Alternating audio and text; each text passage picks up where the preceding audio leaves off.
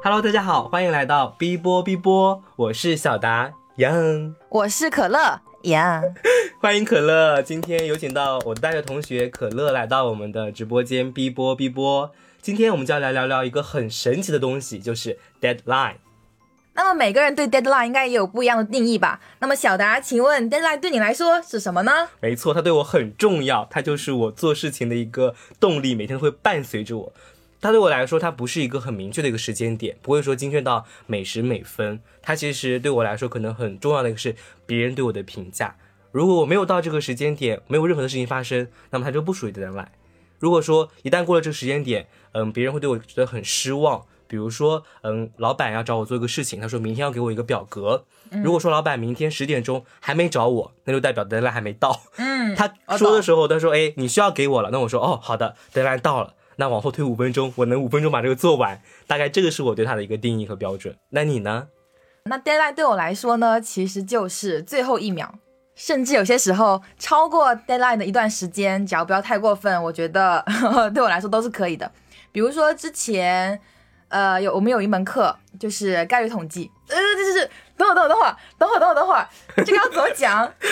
老师等一下对你的评价，对，就是我以为超过这个时间是可以补交的，因为对我哦来说，其实 deadline 超过一段时间也 OK。对但是结果那个老师跟我讲说，不行，你这个在这个这个时间之哦前你没有给我，嗯你就是不行。然后扣了我直接三分，期末考直接扣了我三分就，总分，总分扣了我三分，那还不是平时分，那有点一个大教训。对，啊，我理解。就比如说，也请你一月五号之前给我，我会觉得可能是一月五号的二十四点，或者我会把它推迟到一月六号早上的八点。没错没错就是他，起床，他还没有查收文件之前，我觉得没错没错都是可以的。但是他真的会卡到半夜十二点钟，对他那是会卡到半夜让我有点无法接受。对因为我觉得往后推一点是可以的，毕竟他还没有开始查阅文对啊，你。还没有醒过来，对啊，就是并没有因为我晚交八小时而有什么事情发生。对而且会有时候有个文件会说，哎，一月五号之前交，我肯定不会一月四号交，我肯定会到一月五号的二十四点才交。是嗯，那这个老师我觉得他是有一点做人的规则在他的心中的，毕竟学生很多，可能他要有一定的公平吧。对他还是比较有原则的，嗯，也赞赏这种人，是但是也请理解我们。那刚刚也提到了，就是嗯，可能有的 deadline 我们是进行分类，就是可以略微拖延的，但是其实有的是完全不能拖的。像你刚刚已经有一个教训了，就是你们老师对你的严格的扣分制。那你觉得有哪些还是不同的 deadline 的分类？比如说，像对我来说的话，我自己不感兴趣的东西，其实我是完全把上交时间压在这个点上或者之后。但是如果是我自己非常感兴趣的东西的话呢，我是绝对不会拖到最后一刻才去把它完成的。嗯我一定会提前，比如说像一月五号的东西，我可能。已经脑子里已经把它构构思好了，我可能才一月出头，或者说一月三号、一月四号，我就已经把它全部解决了。嗯，理解，就是自己感兴趣的话，就会花更多的精力和时间，甚至超额完成任务。甚至他的那个标准更好。那我举个例子，比如说今天这期节目，可能今天晚上我就会先大剪特剪一个小时，虽然没剪完，但是我不可能会拖到明天再去动手，因为可能趁着这个热情就把它给做掉了。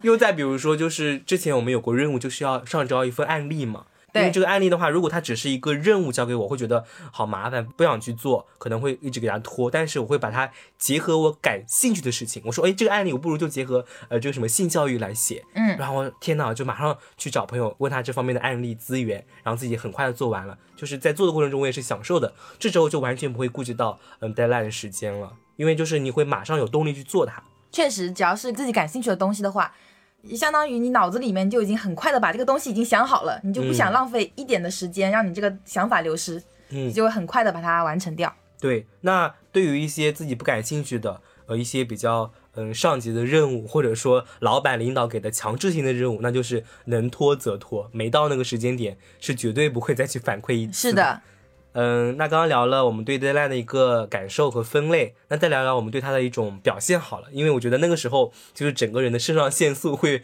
飙升，然后做什么事情感觉时光都飞逝，让我感觉有点像那种星际穿越里面，哇，一切都在往往往后过，但是只有我自己立在世界中心，不知道该何去何从的感觉。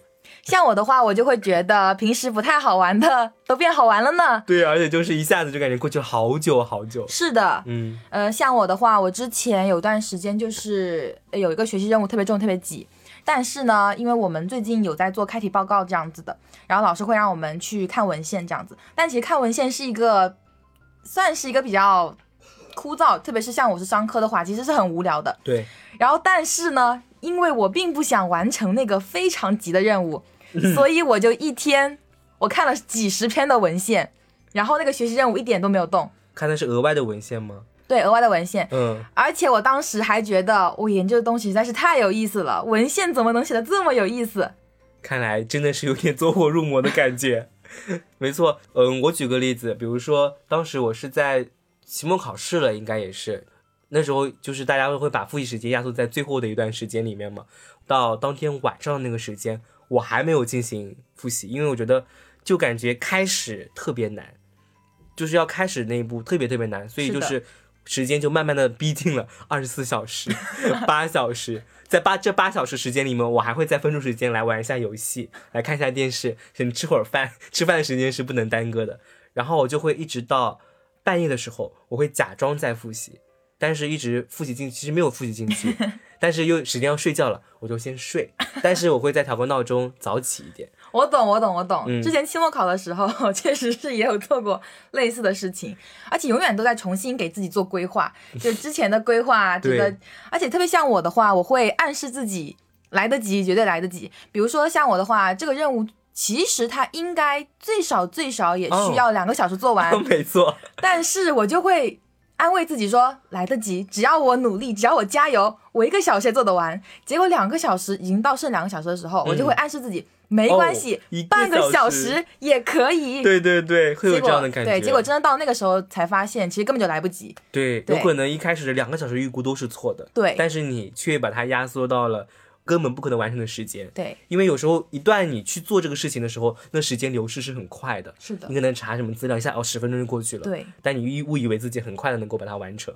嗯，没错。那刚刚像我考试的那个时间，我就是先睡一觉，每每早上起来四点钟，好，还有四个小时考试了。那我会在这个四四个小时里面，我开始打文字、打复习资料，最后把我的所有信息快速的记一遍之后，考试时候马上就刚刚印刷上去，然后马上吐露出来。快速记忆，快速记忆。对，然后考完之后就再也不是任何东西了。是的，所以面对这种 deadline 的时候，我觉得会整个人的情绪会非非常的激动，然后什么的效率啊，可以说没到那个时间点之前效率会很低，但是快到的时候就感觉会迅速提高，然后你发现时间流速飞快，自己时间不够用了。是的。再想一下有没有潜力爆发的事情？我还有，这是什么？嗯，我还有个事情就是。我可以举两个，甚 至哎，看来你是真的。就是我要感谢现在的互联网时代，它确实有一些偷鸡取巧的办法，可以让我们增加我们的效率。当天我们公司有一个会议，然后领导马上让我给他一份会议记录，那我说刚刚我会议都没听啊，怎么办啊？就是一下子很急，但是我又想表现出我的工作能力很强，因为我很在乎外人对我的评价嘛，嗯我就马上在网上搜索同主题的。别的公司做的文案的记录，嗯他们也会有公众号嘛，嗯马上搜索同主题，巴拉巴拉，哦，今天我们是什么学习活动？嗯一搜果然有，然后马上复制，而且是两篇里面的不同段落进行复制，公司名字退换，一个小时以内发给领导，领导说嗯干的不错，而且照片我也没拍，是领导发给我的，就是很快的速度，然后嗯还获得了很好的评价。我懂，我懂。嗯像我之前的话，因为学校里面的话会要求，呃，像什么行测课什么的，会要求嗯你交那个报告。嗯，之前我朋友跟我讲，这个东西你其实应该提前去写啊。其实我的话，我觉得我当时想的是，呃，怎么可能来不及？肯定是来得及的吧。嗯然后呢，结果时间一直拖，一直拖，一直拖，就拖到了。可能是交报告前的一个小时，我当时还觉得自己来得及，多少字啊？到底？，对，然后多少字？我想一下，好像是一两千个字吧。一小时你对也想给自己放宽心。对，然后因为我当时其实想的还是说自己写这个东西，我没有想说去去搜啊或者怎么样。嗯，但真的到了那个时间之后，你只是想完成这个东西了，你根本就没有想说真的要自己去很好的把这个哦东西给完成。特别这个东西还一点都不感兴趣，或者说对你的学习什么根本就没有帮助。然后后来就直接上网搜了几篇，然后直接就是弄过来弄过来弄过来，全部剪在了一起。嗯，然后再根据自己的话给它改了一下。然后最后的成绩我竟然拿到九十二分，标准骤然降低，但是老师觉得恰到好处，对，那还是完成了这份工工作和任务。是，嗯，还有像领导之前给我安排，就是让我写一个案例，结果过了好多天，甚至我已经忘了，就是 deadline 的最高境界忘了，deadline 的最高境界就是领导问你的那一刻，我刚刚提到的，就是那一刻才是我的死线。好，我说，嗯，我找一下。就是我怎么知道去哪里找？我怎么知道在哪里？我说我找一下，等一下。我说，呃，我好像还说什么电脑在车上，我车上哪？就是在编一些谎话。现在就有点理解小学生说，嗯，什么作业在家里那种感觉。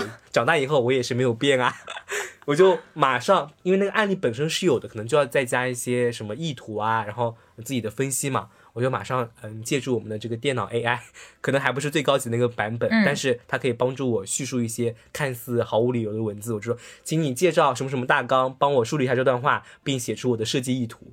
然后就这样子复制了几段，也是在半小时之内，因为刚好又是到饭点了。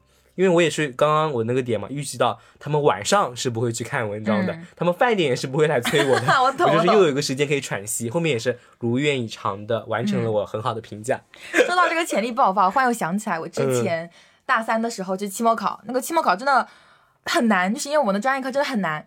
然后呢，像平时课可能也没有怎么听，当时也以为期末来得及，结果。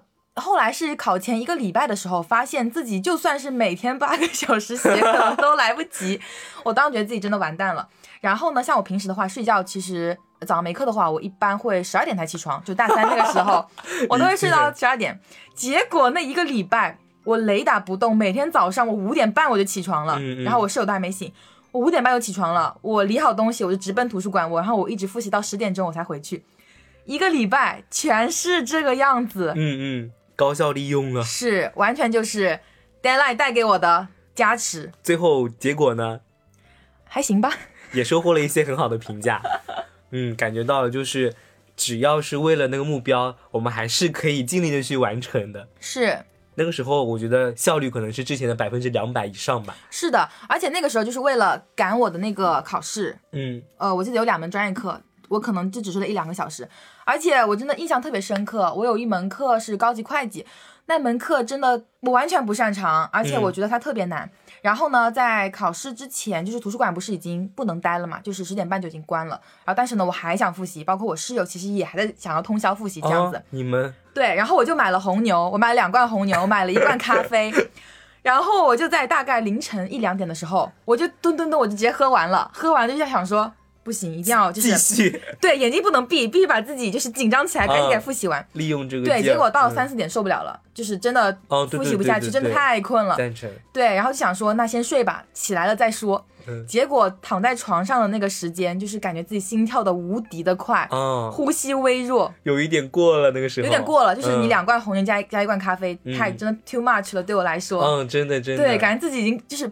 濒死了，你知道吗？然后而且又是晚上，又是熬夜了。对，然后感觉自己精神状态很差，然后睡没睡的也没有也没有很好，然后基本上就一个一个两个小时，睁着眼睛一两个小时之后，然后就就起床了。起床之后还是直奔图书馆 继续复习。感觉开足马力，就是那段时间不能停下来，一旦停下来，真的就完蛋了，就躺下了。对，一定要一刻不停的奔跑，是才能达到目标。没错，确实，我觉得这就是有两种人做事的态度，有一种就是。他会把事情安排的很好，甚至是提前完成事情。嗯，像我的直属领导，他比如说今天我们要交一个表格，嗯，他说下周六交，今天下午他就做完了。甚至说他我什么到这个公司要年终了嘛，肯定要有一些述职报告啊，什么总结的，还没布置他就好了。有这种人跟他做事，我也学到了一点点。我就是至少我会把他的那种先留痕下来，不会到时候无处找。我先把它先留存在我的文件夹里面，嗯，这样等用的时候再把它找出来拼拼凑凑就可以了。所以我觉得这种人跟我们的态度应该是不太一样的，是他会很淡然自若的，甚至是没事做的时候就先去把那个事情给做完，这是我无法理解的。我还是挺佩服这种人的。对，像像我们家的话，因为我最近在帮我姐姐剪一个视频，嗯，然后呢，我姐姐其实是上个礼拜就已经开始催我了，嗯，然后这个视频的话呢，是我姐。先把大致剪好，然后让我来添加一些特效或者细剪这样子。嗯，当然，我当时催我姐的时候，我催了她两个礼拜，然后现在轮到我姐姐催我了，她也催了我很久，对，嗯，然后我跟我姐姐就聊起来，我说这个东西是不是也有家族遗传啊？我说那到底是谁遗传的我们呢到？底谁在拖？对，然后后来发现嗯是我们的爸爸，他真的很拖延。但是，但是我但是我妈的话，她就没有这种拖延的情况，嗯，她就是可能这个事情在他脑子里面了，她就必须要先把它完成，哦不然他会浑身不自在，就感觉有个事情吊在心里的感觉。我还蛮好奇这一类人他们心中所想，就是 是他们是心理抗压能力就是承受不了那种压迫感吗？就不知道他们到底是太强还是太弱，就是太强是他们这种处理事情能力很强，嗯，但是感觉他们无法让是自己觉得变得很焦虑。是但是如果很焦虑的时候，我也可以嗯坐下来先喝杯茶，然后再考虑一下，哦，还剩下半小时了，我该用几分钟来完成这个事情。哎，但是我觉得像我们这种人的话，应该也会带给另外那种人一些压力。小小的震撼，对，因为像我爸的话，他是哦习惯性把事情一定要拖到最后。比如说，我妈妈跟他讲说，今天中午我回来之前，嗯或者或者说你几点钟之前，你要把这个碗给洗了，或者说把衣服给哦晒了。然后我爸他就会先躺在那个床上，先躺一会儿啊，玩会儿手机啊，先睡一会儿。对，然后，但是我妈的话，她虽然给我爸制定了那样的一个 deadline，但是她其实看不下去的，嗯嗯她就觉得我给你定了时间，但是你必须得现在就做。嗯，然后呢，我爸就躺在那边，然后我妈就会很生气，我妈就会开始又开始跟我爸，嗯，就是唧唧歪歪、唧唧歪歪的在那边讲。然后我爸呢又会开始很烦，他说你就给我定好了，比如中午十二点半之前你要我要完成，那为什么你现在就开始催我呢？我反正都会做的，那你为什么要催我？对对对，有时候就是妈妈忍不下去了。是，然后我妈就会忍不下去了，然后我妈就会在那个时间之前又帮我爸全部弄完。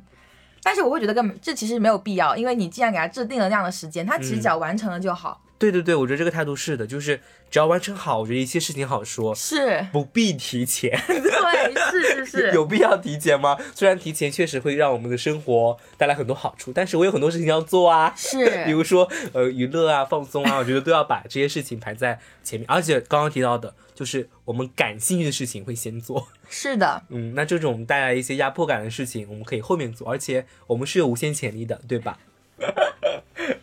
有时候我们可能会觉得，就是自己 push 自己可能有点不足，而且我是很喜欢，嗯，接受他人很好的评价的，所以有时候我就会去寻求别人的一种压迫感，是，比如说信誓旦旦，就拿我的人格担保。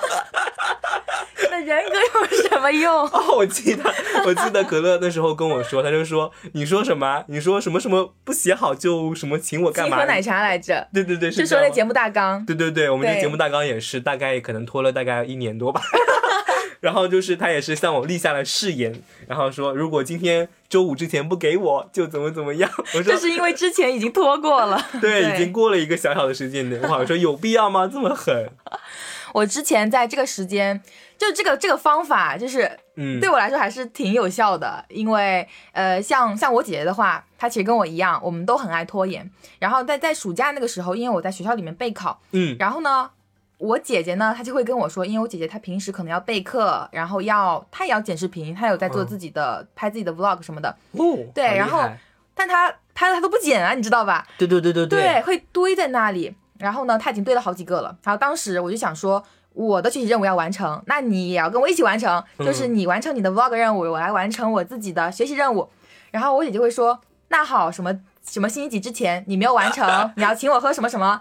然后我要是没有完成，我要请你喝什么什么什么。签订契约喽。，对，签订契约喽，就是必须要有一个这个东西来嗯，压制住自己，对，这样不然的话就会拖延。对对对，对其实靠我们自己的自控力，可能确实是稍稍有一点不够的。是有时候有个伙伴在旁边会好很多。是的，vlog 我也是一样，会出去玩，有时候会拍一些视频嘛。在我还年轻的时候，现在可能太劳累了，就想玩了。我就是放在那个 U 盘里面找不到了，我就给自己立下了一个，这个叫什么？立下了一个就 flag，对对对，怎么 flag 跟 deadline 还能联系在一起？我说好，我找到这个 U 盘，我就马上把它剪出来。嗯结果过了两天，真的在羽绒服里面找到了，然后相当于自己给自己立了一个 flag，然后就马上给它嗯做完了，嗯剪完了，然后剪完之后发现哇，真的还挺爽的。是的，就把那个 vlog 做完之后，哇，搭配上我的美妙的音乐节奏，搭配上我美妙的转场和我的有趣的文字，然后马上发给同学看，发给朋友看，就觉得哇，好像做完了这个事情带来的成就感，是的，好像也确实是蛮爽的。是的。嗯 像我的话，因为呃，我之前也提到我在做课题报告，就是我在做我的毕业论文这样子。嗯然后呢，毕业论文这个东西，其实是我真的不是很感兴趣，除非是我有更不感兴趣的东西在前面的话，我可能会考虑它。然后像我最近的话，可能要在准备我的文献综述啦、外文翻译什么的。然后那导师他其实给我的时间是比较比较多的，他是跟我讲说，然后这个月底你给我就行了。但他是在上个月底的时候跟我讲的，嗯，这一个月的时间里面，像我的话，我自己会调配不好我的时间，因为我会很容易把这个东西就放在最后了。当时我其实还在人还在温州，但是我已经直接跟我的导师发了微信，我说好，老师，我约你几号几号面谈。但是那个时候，其实我这个任务一点都没开始，甚至是在那一天的早上八点，我才刚开始看这个东西。但是确实是你给自己立了一个呃这样的 flag 或者 deadline 的话，嗯，你会这个东西会起步做。虽然说你可能做的还不是很多，但是起码来说，你已经开始去去就是完成它了，推进了，因为还有另外一层压力在推着你。是的，是的。毕竟也想给导师留下一个好印象。对 对对，那我也很想把我之前跟导师的聊天记录来剖出来。他好像就在那个群里面催我们整个组的成员，他说：“嗯，怎么还不交？过两天就要交了，没人来找我。他不来找我们，也不太主动去找他。大家其实还都在拖，都在拖。是的，那确实对于一些比较难的事情，确实难以开始，是难以开始。就是开始了之后，你那个滚轮开始滚动之后，就咕噜咕噜开始能够全部做完，你的那个精力。会效率会提高，嗯，然后你整个的专注度也会提高，时间也会慢慢流逝，嗯，而且我最讨厌一句话什么，就是他说，嗯，写这些东西很简单，每天两百字就好了，这不是一个正常人的一个工作模式，是。你不可能是给他一点一点堆砌起来，你是可能先打造一个雏形，然后再慢慢的细化。好，此时此刻我就要开始给大家来一些付费的内容了，这是我在外面的一堂好像那种嗯公开什么小组活动的时候听到的。嗯，他讲的是关于任务管理吧。嗯，他说你完成这个事情的时候，很可能会存在一个误区，就是你对它时间预估的误区。嗯，误区，因为可能刚刚你说的，比如两小时，其实你做发现两小时根本是不够的。是。特别我举个更加实用的例子，比如做 PPT，两小时可能你只能给它大纲列好，但是你可能动画、美化、设计、排版。然后字的大小，其实这个细化时间是很多的。是的，所以他提到了一个，也是我们大家都知道的一个常识，就是完成比完美更重要。嗯，你第一步就应该先把它大纲和它每个板块全部写好。这个时候为什么呢？因为就算你没有全部完成，你的导师要你交，你先交给他。你有一份成型的东东西给他了，你不是零给他，你是百分之五十的完成度给到他。他在给你讨论意见的时候，你就给他对答如流了。那么，如果还有意见的话，或者还有时间，你再去调整好每一段落的文字的内容，或者你做 PPT 的话，再调整你的美化程度呀、配色呀，这样子的一个工作模式是比较的合理的。嗯。我之前在微博上刷到，就是说，因为其实其实完不成 deadline，其实很多时候是因为我们自身会有拖延症。对。然后我刷到那条微博上，他说，其实人有拖延症是因为他们会觉得自己的这个任务很难完成，他们就会开始拖。对。但是其实只要你真的开始做了，或者说你只用跟自己说啊，我真的只做五分钟，你其实只要开始做了之后，你就会发现这个东西其实并没有这么难。嗯，所以你只要开始了那五分钟之后，你后面就会慢慢的开始一步步的把它完成掉了。所以我们只是欠一个开始而已。嗯，甚至举个例子，比如说我们不用等到九点钟才开始，你是欠八点五十八分也是可以开始的，姐妹们，就是不用找太多的理由，没有什么事情就是一定要等到一个时间点再去做。是的，可以当下就去做。那我这里再来提个时间点，就是如何防止你的 deadline 积压过多。因为如果真的一下子来两个领导找你谈话的话，真的是无暇面对。他说的有一个关于时间任务管理的一个方法，大家应该知道，就是紧急和重要。是，就是嗯，越紧急越重要的事情，我们肯定是先做嘛。嗯。但是我们眼光不能只放在紧急重要的这个事情上面，还有一些是很重要但是不紧急的事情，它其实随着这个时间的推移，过它也会变成紧急重要的。对，所以我们除了说解决一些当下的。炙手可热的事情，当下很棘手的事情以外，你还要去看一下哪一些事情哦。比如说这个论文，它是很重要的事情，嗯，但它可能还有一个月的时间。那么怎么做？就可能就是分步的给它进行。刚刚我提到，先给它完成一个大纲，再给它美化。所以就是日常生活中做事情，如果感到经常焦头烂额的话，可以不妨把目光再看得长远一点。有的事情 deadline 可以在它前面一点点时间不用做完，但是慢慢的给它磨成。像我刚刚提到的，呃，我会把我这学期的一些。呃，内容给它先收集在一起，等我要用的时候再把它调出来，这样子效率会高很多。嗯不会再从搜集资料那一步开始找了。赞同。嗯，这是两个一个小方法，是要收费的，免费给大家听。哇哦，所以说，一旦给了这个 deadline 一个合理的规划之后呢，我们就不能只看那个完美的结果了。是它逐步过程中进行，那确实是会给我们带来一些好的收益，让我们觉得哇，原来很有成就感，是在逐步进行的。对，那刚刚就是聊了一些如何巧妙的应对这个 deadline 的事情，但其实我也是有因为这个事情而崩溃过，有时候真的是无法完成了，导致真的是错过那个时间点，但是好像也没有发生一些很坏的事情。就领导之前也是给我发了一个文件，他说哦这里有个比赛，你可以去准备一下，参加一下，有些内容需要你填写。嗯那么当然填写过程是很容易的，但到后面他要提交一篇论文一样的东西。我怎么可能在一周以内给他写出一个论文来呢？所以当时我就是表面上说好的，可以的，我也就是有另外一个病，就是好像无法拒绝，这个是你还真的答应下来了。对，这个我觉得是我下次要聊，就是无法拒绝这个事情。我说嗯，好的。结果时间真的拖了，而且拖到那两天就真的很难受，因为它已经不是我力所能及的事情了。嗯如果可以的话，可以冲一下，对不对？嗯还可以抄一下、拼凑一下，但这个也是很严肃的事情。要比赛的，对，结果真的就是当时没有完成，一直拖到当天的一点钟。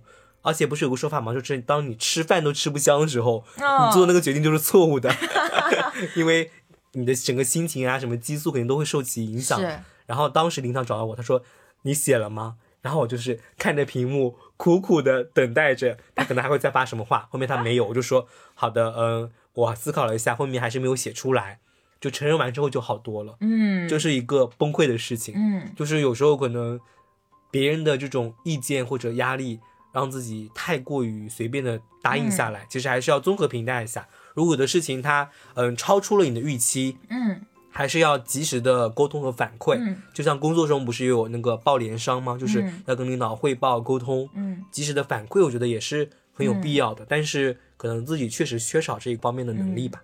刚听你这个例子，我忽然又觉得，因为像我们面对 deadline，其实就是觉得一定要完成才可以，因为这个会给人压力。对但是有时候其实我们也可以想想，如果这个东西真的不在自己的能力范围内，嗯或者真的已经影响到生活了，或者说真的让自己太内耗了的话，嗯，其实我们不完成这个 deadline，其实也是可以的吧？对，就是看你的能力，或者他真的是超出了给你的这个范围，要及时的沟通。我觉得这还是一个比较难的课题，嗯，因为很少有人我觉得能跟领导就是实时汇报、实时沟通吧。是，有的同学就是他工作之后跟我说，他领导每次都是找他怎么样，他说我也要给领导一些压力，主动的去找领导 去汇报。其实领导有时候他也很忙，嗯，他也招架不住这些事情。嗯那当然还是要嗯分块儿来看，如果是很明确的事情，那么就很明确的做；如果是一些还有待商榷的、可以讨论的空间，那么还是不要放过沟通讨论的机会，嗯或者说寻求一点帮助。是，好了，那最后再聊一个题外话，就是关于有这种时间进度条的游戏，我完全无法玩，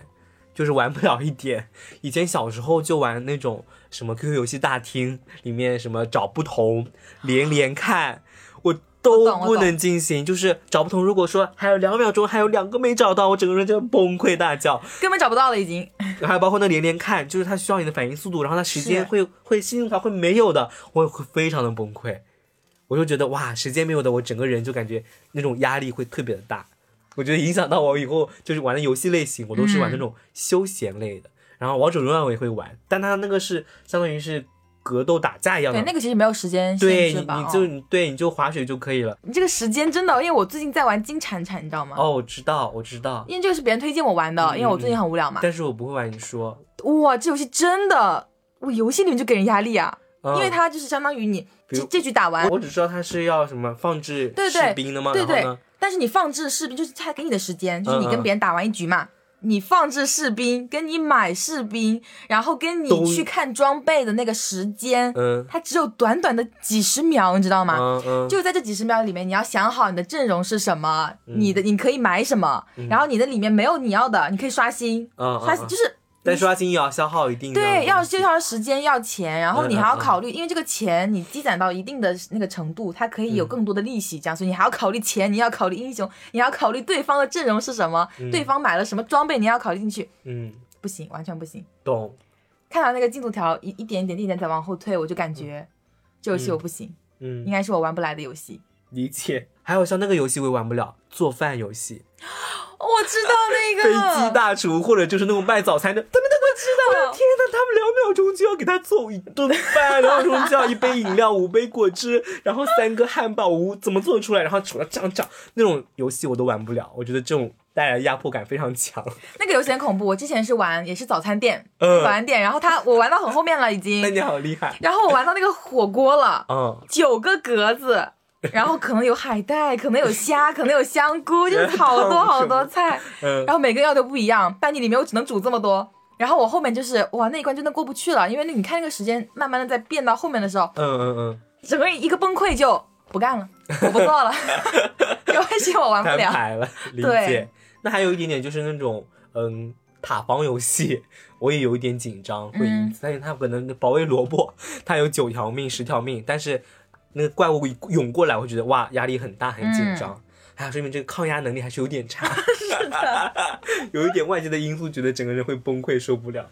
就不能这个东西不能给我们压力，不然的话会受不了。嗯，就是另外一个话题了。嗯对，那我觉得像回到今天的主题，我们 deadline 还是要控制在一个有限的压力程度之内。然后，如果它能帮助我们合理的完成事情，我们也能在 deadline 之前提交好我们的任务。那我觉得这也是一个健康正常的关系。是，就是如果它能影响到我们的生活，让我们觉得有点焦躁不安的话，嗯那确实要审视一下自己做事情的态度了。嗯，然后向我的领导去学习一下，提前完成。